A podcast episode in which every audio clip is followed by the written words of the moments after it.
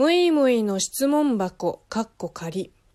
ニックネーム、マイケル空心菜さんからいただいております。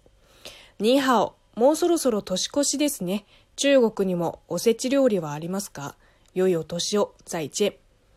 えーマイケル空心菜さん、すいませんね。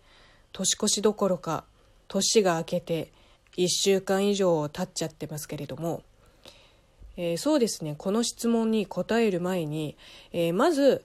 お断りしたいのが、えー中国ってまあ広いじゃん。で年越しは実家でやるもんですよね。ってことはよそのうちの年越しの仕方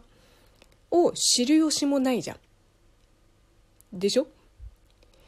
えーなので今からお話しするやつはあくまでもムイムイ家の流儀で、えー100歩譲って私の地元の大多数の家庭の、えー風習であることを分かってほしいです。えー多分これで代表されちゃったら、えー億単位の中国人は困るわけなので先にこういうことを言っとかないと後々になって面倒くさいので、えー先に言っときました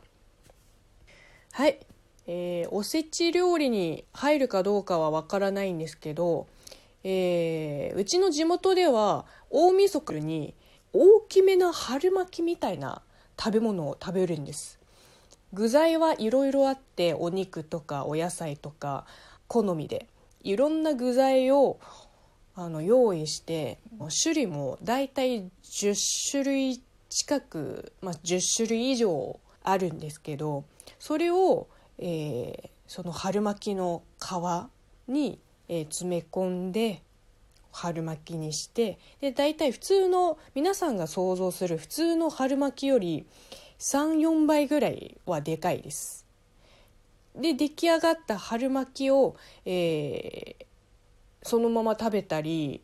焼いて食べたりとかですね。で一気に大量に作るからだいたいお正月休みのその1週間は毎日それなんですよ。もう本当に毎日毎日飽きるほど毎日それを食べるんですうちは。だからぶっちゃけあんまり楽しくないですそんなにあのおせち料理ほど種類もないしあの具材の種類はいっぱいあるんだよでも全部その皮の中にまとめちゃったらもう1個の食べ物やん。まあでもあの味は、まあ、家庭によってちょっと違ってくるけどまあたまにはいいかな。春巻きが好きな人にはおすすめです、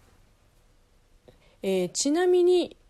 中国の旧正月の大晦日や、えー1日に食べると言われている水餃子なんですけどまあ食べないことはないんですけど私の中では餃子といえば水餃子かっこ冷凍食品っていうのがあるんですよ。だから餃子を作るって言ったらまずそれを鍋に入れるところから始まるんです。餃子を作るっていうことは。えっと100歩譲って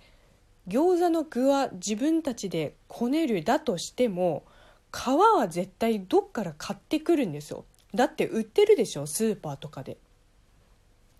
だからあの中国の北の方出身の人たちの餃子を作るって言ったらまず生地から作るっていうこと自体があまりにも理解できないから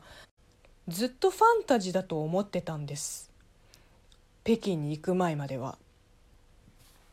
だからね本当に何回も言うんだけど中国は広いから